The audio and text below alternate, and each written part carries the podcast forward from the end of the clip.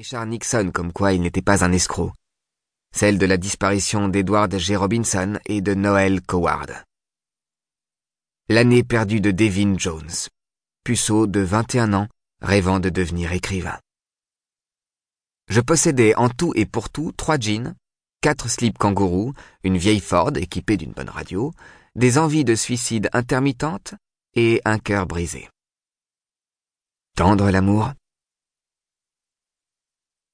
La coupable s'appelait Wendy Keegan, et elle ne me méritait pas. Il m'a fallu presque toute une vie pour en arriver à cette conclusion, mais vous connaissez la chanson. Mieux vaut tard que jamais. Elle était de Portsmouth, New Hampshire. Moi, j'étais de South Berwick, Maine. Autrement dit, c'était quasiment la petite voisine d'à côté. On avait commencé à se fréquenter, selon le vocabulaire de l'époque, au cours de notre première année à l'université du New Hampshire. On s'est rencontrés, pour tout vous dire, à la soirée des premières années. Si c'est pas tendre, ça.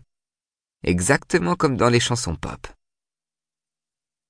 Pendant deux ans, on a été inséparables. On allait partout ensemble, on faisait tout ensemble. Tout, sauf ça. On avait tous les deux des jobs d'étudiants à l'université, elle à la bibliothèque, moi à la cafétéria, on nous avait proposé de prolonger nos contrats pendant l'été 1972, et bien sûr, on avait accepté. Le salaire n'était pas mirobolant, mais passer l'été ensemble, ça n'avait pas de prix. J'en avais déduit qu'on remettrait ça l'été 1973 jusqu'à ce que Wendy m'annonce que sa copine Renée leur avait dégoté un boulot chez Philène, à Boston. Et moi, j'avais demandé, je deviens quoi dans tout ça Tu pourras toujours descendre me voir à Boston, me dit-elle. Tu vas vachement me manquer, Dave. Mais franchement, ça nous fera pas de mal de nous séparer un peu. Phrase qui résonne souvent comme un glas. Cette idée dut se refléter sur mon visage, car Wendy se dressa sur la pointe des pieds pour m'embrasser. La distance rapproche, affirma-t-elle. En plus, comme j'aurai ma chambre, tu pourras peut-être rester dormir. Mais elle ne m'a pas regardé en face en disant ça, et je ne suis jamais resté dormir. Trop de colocataires, invoqua-t-elle, pas assez de temps. Bien sûr, on peut toujours trouver une solution à ce genre de problème, sauf qu'on n'en a jamais vraiment cherché. Ce qui aurait dû me mettre la puce à l'oreille. Je m'en rends compte avec le recul. On a souvent été à deux doigts de le faire, mais sans jamais vraiment aller jusqu'au bout. Elle refusait à chaque fois et je ne l'ai jamais forcée. Dieu m'en est témoin, je me montrais galant. Je me suis souvent demandé ce qui aurait pu changer, en bien ou en mal, si je ne l'avais pas été. Aujourd'hui, ce que je sais, c'est que les mecs galants tirent rarement leurs crampes. Brodez ça sur un canevas et accrochez-le dans votre cuisine. La perspective de passer un été de plus à nettoyer le sol de la cafétéria et à remplir les lave-vaisselle vétustes d'assiettes sales ne m'enchantait guère, pas avec Wendy à cent bornes de là sous les feux de Boston. Mais c'était un travail régulier. J'en avais besoin et je n'avais de toute manière aucune autre opportunité en vue.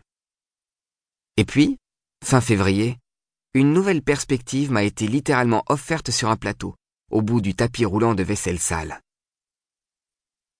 Quelqu'un avait lu le Carolina Living pendant qu'il ou elle engloutissait le plat du jour.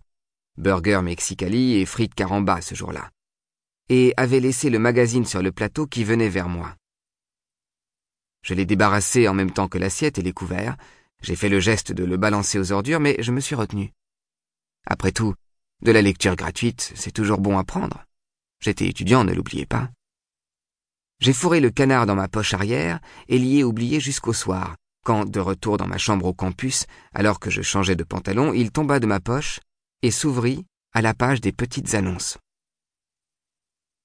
Plusieurs offres d'emploi avaient été entourées, même si au final celui ou celle qui avait feuilleté le magazine avait dû décider qu'aucune ne ferait l'affaire, Sinon, le Carolina Living ne serait sûrement pas arrivé jusqu'à moi sur un plateau. Au bas de la page, une annonce qui n'avait pas été relevée attira mon attention. En caractère gras, la première ligne disait Travailler plus près du ciel. Quel étudiant en lettres aurait pu lire ça et ne pas vouloir entendre la suite du boniment? Et quel gosse mélancolique de 21 ans aux prises avec la peur grandissante de se faire plaquer par sa petite copine, n'aurait pas été séduit par l'idée de travailler dans un endroit appelé Joyland. Il y avait un numéro de téléphone, et, sur une impulsion, j'ai appelé. Une semaine plus tard, un formulaire de candidature